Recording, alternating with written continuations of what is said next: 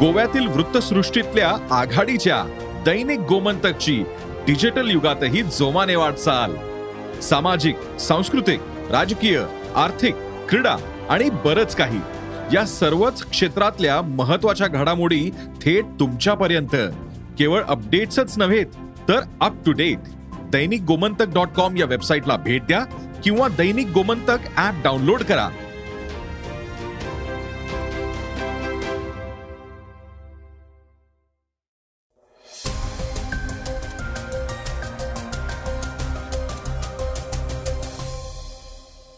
नमस्कार.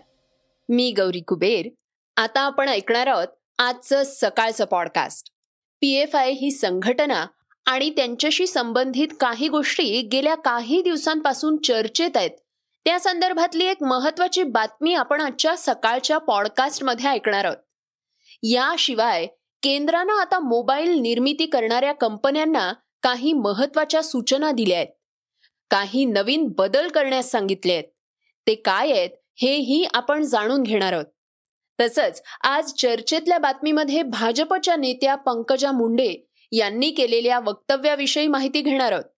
त्यावर त्यांनी दिलेली प्रतिक्रिया काय आहे हेही जाणून घेणार आहोत. चला तर मग सुरुवात करूयात आजच्या पॉडकास्टला.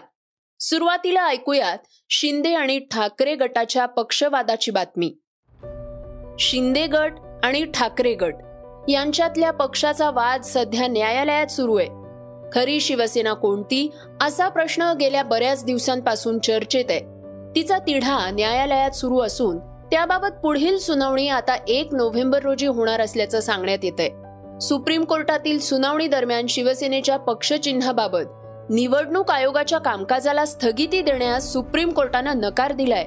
हा एक विषय निकाली निघाल्यानंतर आता याचिकेतल्या इतर मुद्द्यांवर सुप्रीम कोर्टात सुरू असलेली सुनावणी लांबणीवर पडलीय.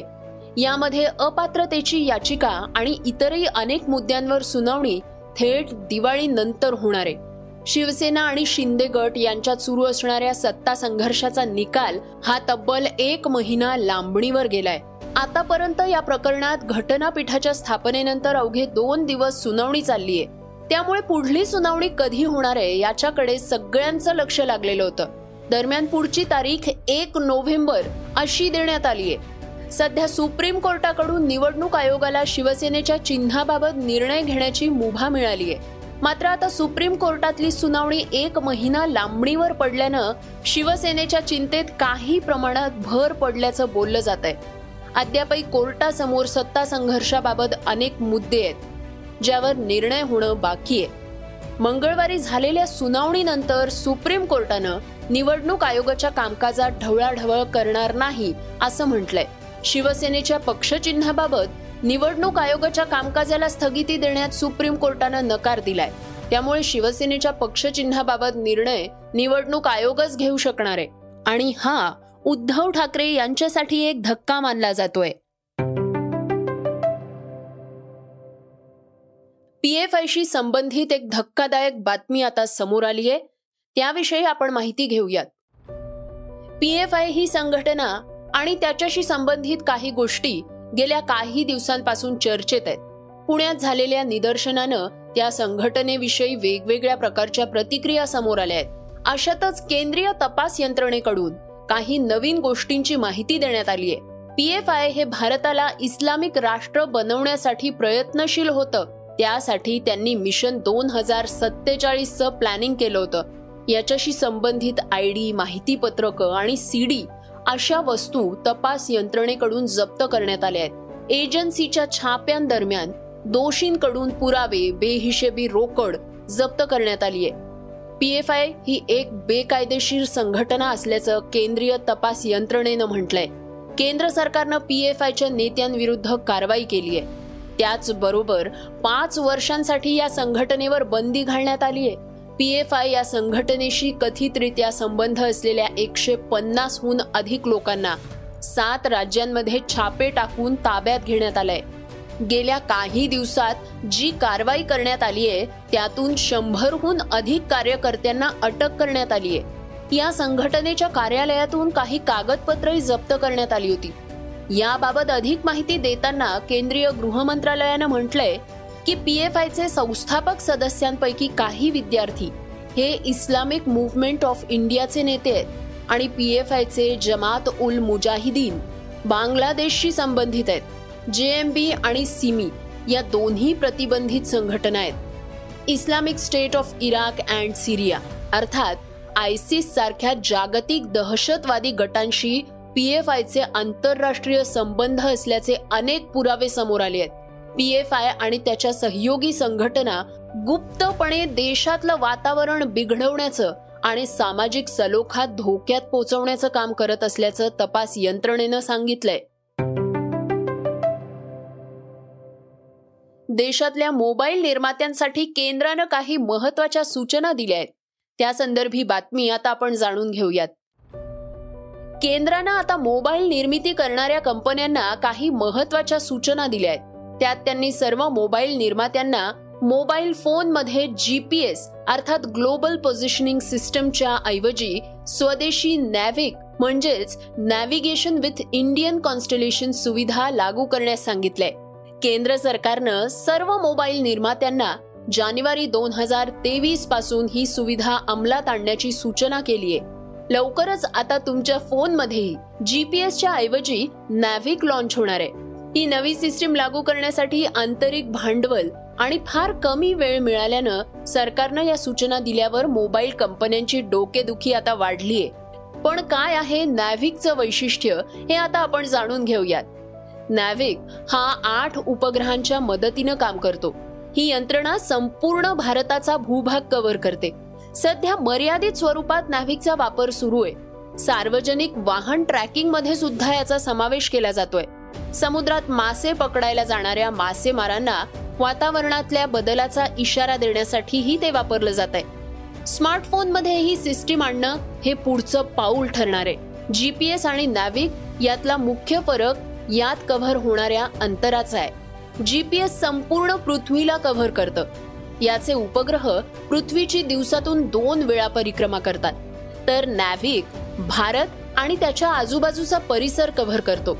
परदेशी सॅटेलाइट सिस्टीमवर अवलंबून राहणं कमी करण्यासाठी नॅविक सिस्टीम विकसित केली जाते